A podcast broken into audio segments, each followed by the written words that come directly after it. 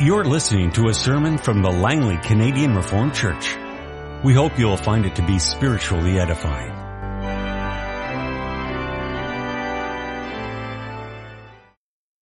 Let's open the Word of God together. This morning we turn to the Gospel according to Matthew chapter 24, the verses 1 to 35. Jesus left the temple and was walking away when his disciples came up to him to call his attention to its buildings. Do you see all these things? He asked. I tell you the truth, not one stone here will be left on another. Every one will be thrown down. As Jesus was sitting on the Mount of Olives, the disciples came to him privately. Tell us, they said, when will this happen and what will be the sign of your coming and of the end of the age? Jesus answered, watch out that no one deceives you. For many will come in my name claiming I am the Christ and will deceive many. You will hear of wars and rumors of wars, but see to it that you are not alarmed. Such things must happen, but the end is still to come. Nation will rise against nation and kingdom against kingdom. There will be famines and earthquakes in various places. All these things, all these are the beginning of birth pains.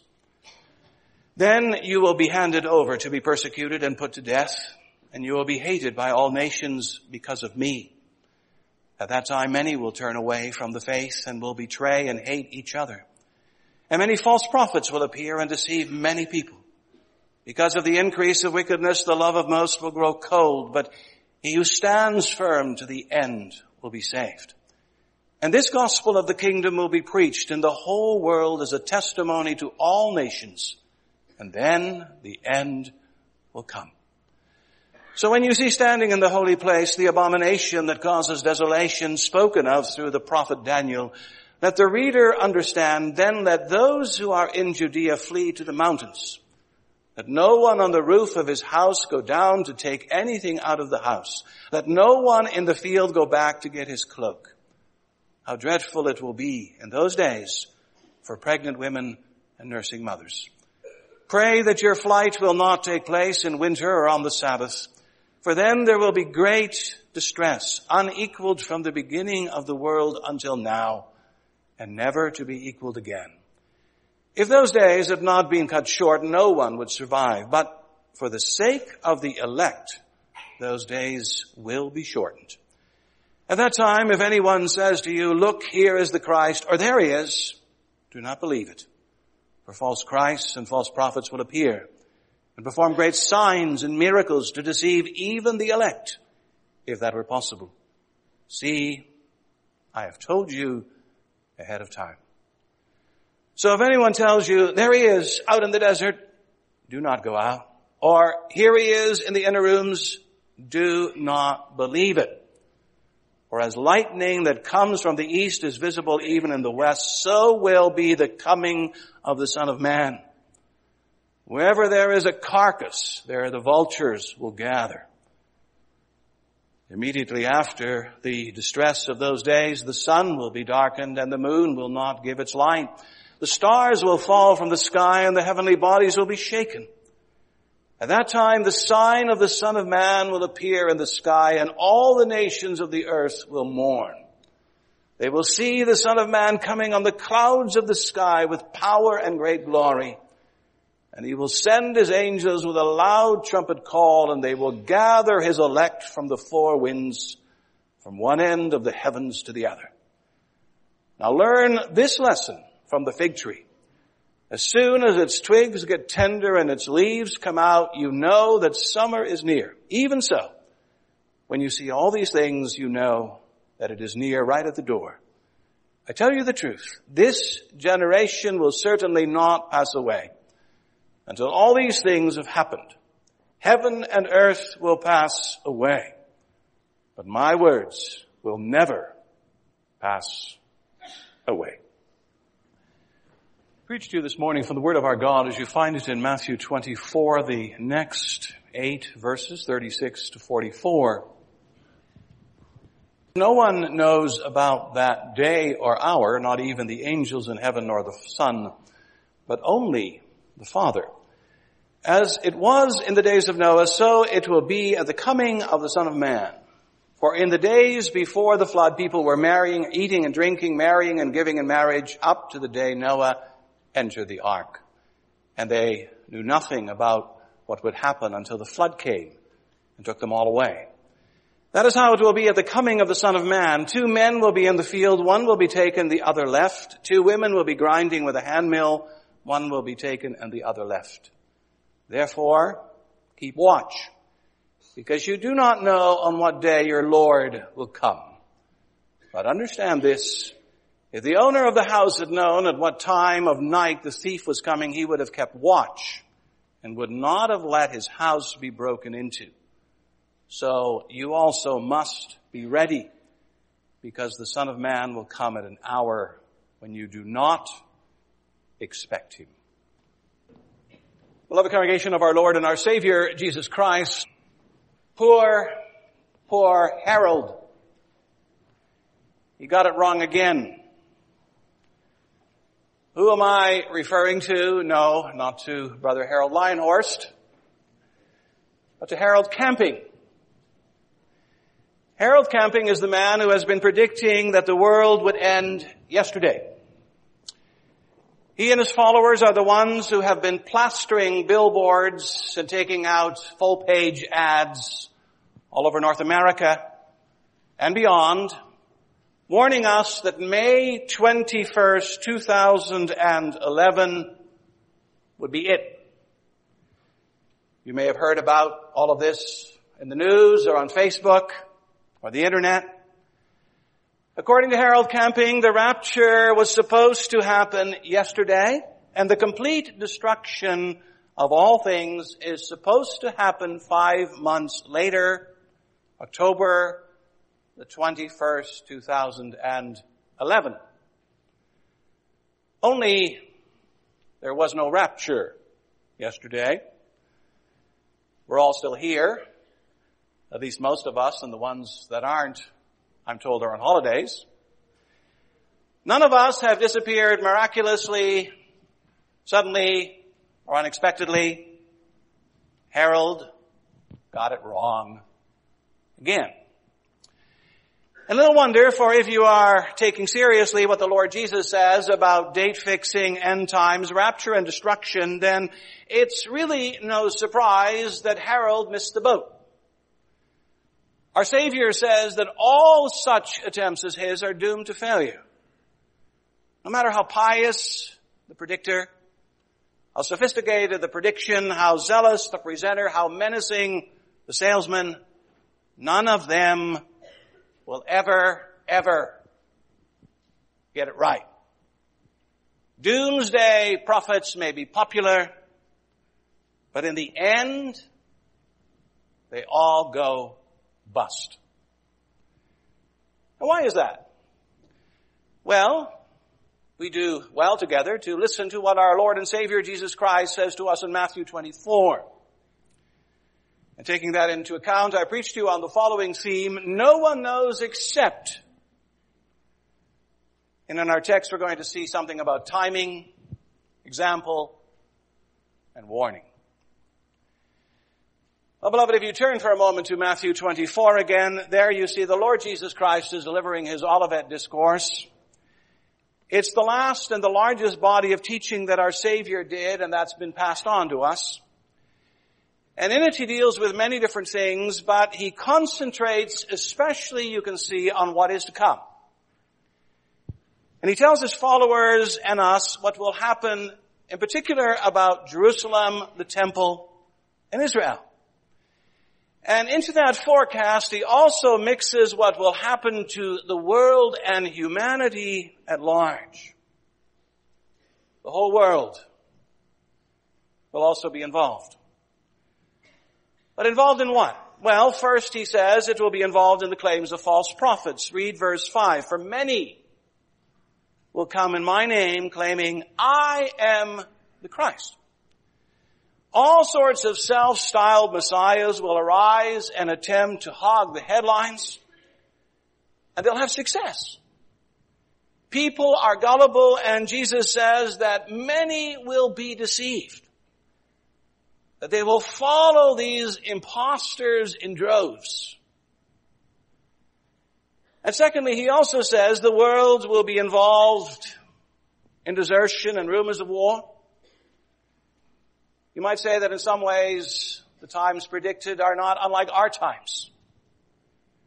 Haven't we seen our share of wars in these past decades? Vietnam, Kosovo, Kuwait, Iraq, Afghanistan. And don't we see all kinds of civil wars today in Libya and Syria, Yemen and elsewhere? And at the same time, there are always rumors and predictions that more countries are going to slide into the abyss of strife, conflict, and bloodshed. Nation will rise against nation, kingdom against kingdom. And third, the world, the Lord Jesus says, will also be involved in disasters. Famines and earthquakes are mentioned. And they are but two indicators of upheaval and devastation. And I think once again we can identify with all of those things, right? Earthquakes in Chile, China, Haiti, New Zealand, Japan. What about tsunamis and mudslides and floods and volcanic eruptions and weird weather? The list is long, disconcerting. Yes, and about these things, but also about one more thing. Lord Jesus in this chapter also talks about desertion. He says many of those who claim to know him will, when the going gets tough, leave him and deny him and testify against him. It's rather interesting in Matthew 24 how often he talks about those who desert him, but he also talks about the elect who will stand firm. But many will not. And now about all of those things, about these wars and these false messiahs and these disasters and about this massive desertion, the Lord Jesus says all of these things are the beginning of birth pains. And of course that simply means they're the beginning of the end. When a woman experiences birth pangs, she knows that the time of arrival is approaching. However, when the earth experiences birth pains, the arrival of a far different baby is near. For such things are the announcement of the coming of Christ and the end of all things. But of course, all of this raises a big question, namely when. We may know the what to look out for, but next we, we want to know the when. When will this happen? When will this take place? What day do we have to, to circle on our calendars and do we have to get ready for and prepare for and look forward to? And what does the Lord Jesus say about that? Well, the answer is to be found in verse 36, and it is surprising, and in a way, it's even a disappointing answer. He says, no one knows about that day or hour. Not even the angels in heaven, or the Son. But only the Father. Now is that not clear language? What is there, Mr. Harold Camping and all of you other pontificators that you do not understand? Jesus says no one knows about that day or hour. Why simply no human being has an inside track on that day. And it doesn't matter how bright and brainy you are, Harold Camping took some of his math skills as well as some of his Hebrew skills and, and he figured that he and he alone had somehow found the key that unlocks the door to the future. And obviously in all of that calculating and figuring out, he forgot one fundamental thing. And that's to listen to the voice of the Lord Jesus Christ. For he's the one who tells people like camping and others, do not bother. You'll never figure it out. No one knows. Isn't to drive that point home, he adds, not even the angels in heaven. Now think about that for a moment. The angels are God's special messengers and servants. They get to broadcast all kinds of news from heaven onto the earth, and a lot of it is wonderful. They get to hear lots of things before we ever do. They're also in heaven, which means that they're in pro- close proximity to everything. It's kind of like being in the inner circle, kind of like being part of the prime minister's office. You know what's coming down the pike before it even happens. Because you, you hear something. Or you pick up a little whisper here or a rumor there. And you pride yourselves that you're on the inside. But yet, Jesus says, even those who live in heaven do not know. But you know, even that's not the biggest surprise, for the biggest surprise is what comes next in our text when he says, not even the Son, nor the Son. Would you believe it? Not even the Son of God knows the day or the hour. We have difficulty wrapping our minds around that. How, how can this be? How, how can the Father and the Son who are supposed to be one not be speaking about these kind of things and consulting one another? Isn't there true unity and fellowship between them? Should the one not know everything about the other? Obviously there are some things, perhaps probably many things about the triune God and what goes on between the persons of the Trinity that we do not know. But one thing we do know, and the Lord Jesus is emphatic when he says, nor the Son. It's probably the only time in all of scripture where Jesus says, I don't know. I don't have a clue. I too am ignorant. Just as ignorant as the angels and all of you. Well, if Jesus Christ doesn't know, it's obviously absurd for Harold Camping to insist that he knows and to bellow all over the world that May 21st is the big day. Isn't that the utmost of conceit and presumption. But if Harold doesn't know and Jesus doesn't know, who knows? Our Savior says only the Father. God the Father knows the day and the hour. He alone knows it. He knows it and He is not telling.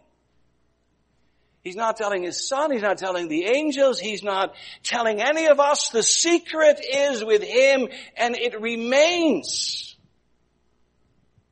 with him. And this means, beloved, that all of this kind of speculation on our part should be out. Camping should bow out and finally retire for good. Countless people before him should have bowed out as well. For I would remind you that what Harold Camping has been doing in these days is nothing new. This sort of stuff went on in the early church, it went on in the medieval church, in the Reformation church, in the modern church. Perhaps you've heard of the Millerites in the United States. These were people who followed a man by the name of William Miller. And his followers attracted a lot of attention in the United States in the middle of the 19th century. And he did so especially by predicting the end of time. William Miller said it's supposed to happen between March the 21st, 1843 and March the 21st, 1844. So folks, you got a year to get ready. And so what happened is people quit their jobs and they went about the business of getting ready. They sold their businesses, their houses. They had huge garage sales. They gave away their stuff. And they waited. March 21st, 1843 came and went and nothing happened. And the same for March 21st, 1844.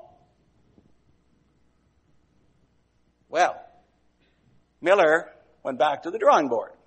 Sorry folks, I got my math wrong. Here's the new date, April 18, 1844. But it too came and went. Back to the drawing board again, and this time Miller was sure and certain that it would happen on October the 22nd, 1844. Only again, it didn't happen.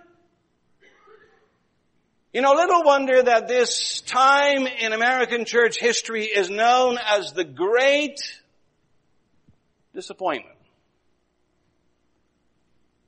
And So history is full of lessons. Harold Camping obviously has failed to learn them. But I would say to you this morning, may that not happen to any of us. And that whenever wild and woolly prophets come on the scene claiming special powers and insisting that they, oh, they know the date, remember the words of the Savior, no one knows the day or the hour. Only the Father. And He's not telling any of us. So take that into account. But take out something else into account as well, for the Lord relates not only that the day is unknown, He also says when He comes back, it will be a surprise. And to illustrate that, He uses an example. Notice He talks about the flood and the days of Noah. Kind of an interesting example. What were the days of Noah like? As far as we know, they were normal days. People went about, Jesus says, eating, drinking, marrying, organizing marriages and weddings. They took care of their daily needs. They were occupied or preoccupied sometimes with future events. Life just rolled along. Sure, things were happening on the bigger world stage, but they were only tuned in to the little ordinary stuff of life and living. How to make a wage, how to take care of your family, how to put bread on the table, how to clothe your children. Just routine stuff. But then if the days of Noah were ordinary, Jesus also says they suddenly became disastrous. Verse 39 tells the tale, and they knew nothing about what would happen until the flood came and took them all away. Obviously, Noah's preaching fell on deaf ears. And at the same time, Noah's massive building project left no impression either except perhaps to spark a lot of ridicule. But yet, in an instant, normal days became disastrous days. Oh, and one more thing, normal and disastrous days also became dividing days. In Noah's time, the flood divided those who were in the ark and those who were outside. The first were saved, the second drowned. And that will happen again. Jesus says that when he comes back as the Son of Man, there will once again be division. Two men will be in the field. One will be taken, the other left. Two women will be grinding with a hand mill. The one will be taken, the other left. Again, of course, we know that doomsday prophets use these particular words of Jesus to describe the most fantastic of circumstances. Hal Lindsey, in years gone by, used to write about, you know, you're driving in a convertible and suddenly you look and the driver's gone. Or you're in an airplane and suddenly there is no pilot. He's been raptured. Lifted out of this life. I'm sure that you can think of other scenarios You see, Lindsey and others maintain that secretly God lifts His children out of this life and thereby spares them from the great tribulation to come. He raptures them in order to spare them. Now now is not the time or the place to get into all of these matters except to say, number one, the Bible doesn't speak about a secret rapture, not with all those trumpets that are blaring. And beloved, it's doubtful that the faithful are going to be spared the tribulation or whatever you call it. But the point that the Lord Jesus is making here is that when the day of the Lord comes, it will bring division. Division between people. Some will meet the Son of Man in the air and some will be left behind. A great day of division is coming. Don't doubt it. Don't mock it. Don't ignore it. Indeed, the Lord Jesus says with respect to that day, the best thing that you can possibly do, he says, is just keep watch. Those are simple words, but there is kind of a background to that expression, keep watch, right? The background has to do with those ancient cities in the Middle East where they, where they had walls and on those walls they always had guards and it was the duty of the guards to be attentive. They had to keep their eyes and their ears open. They had to assess whatever danger threatened or came along. And at times they had to sound the alarm and alerting the people and the troops. For a city to survive in ancient times, it needed good guards. Well, this ancient military duty is now turned by the Lord Jesus Christ into an analogy for modern day living. He's saying we as believers always have to be watchful. Only then we have to be watchful with a difference. Because we're not on the lookout for enemies. We're on the lookout for our Savior and Lord. And in the process, we're to be sensitive to the times in which we live, to the trends, the developments, the events, to the times and the seasons. And to drive that point home, the Lord Jesus comes up with another illustration. It's about a homeowner who knows there's a thief in the neighborhood who's coming to burglarize his house. Now what does such a homeowner do? Does he hop on a plane and go to Hawaii? Does he welcome the burglar with coffee and cookies? Hardly. He takes out the baseball bat or the shotgun. He may even even call the police. In other words, he makes sure that the burglar receives a right and proper reception. Quite simply, and here's the point. The owner of the house does not ignore what is about to happen. And neither should we. If we do not want to be caught napping, and Jesus says, you need to keep watch. You need to be ready when the Son of Man comes. So beloved, I would urge you to be careful how you live your daily life. Don't be like an ostrich that sticks its head in the sand and sees and hears nothing. Don't be like a drunk who is oblivious to everything that's going on around him. Don't be like a child who's too immature to see and to weigh and to know.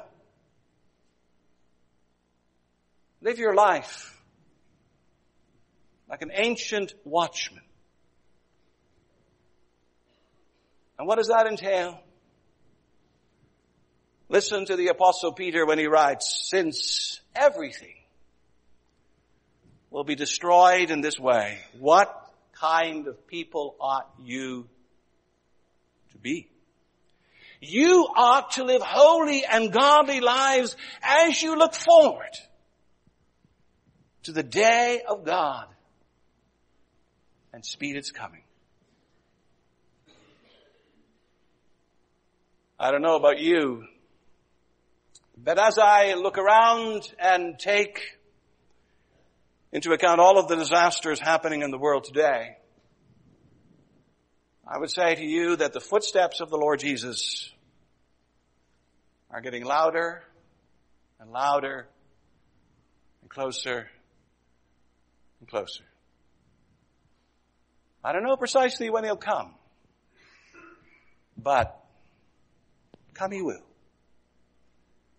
And the question for all of us is, are we going to be awake and watchful? Are we keeping watch? Are we living holy and godly lives as we wait and as we watch? Truly may God, may God through His Spirit equip you, grant you open ears, open eyes, a committed heart, leave speculation about the future to Harold and to others. But as for you, be ready every day to meet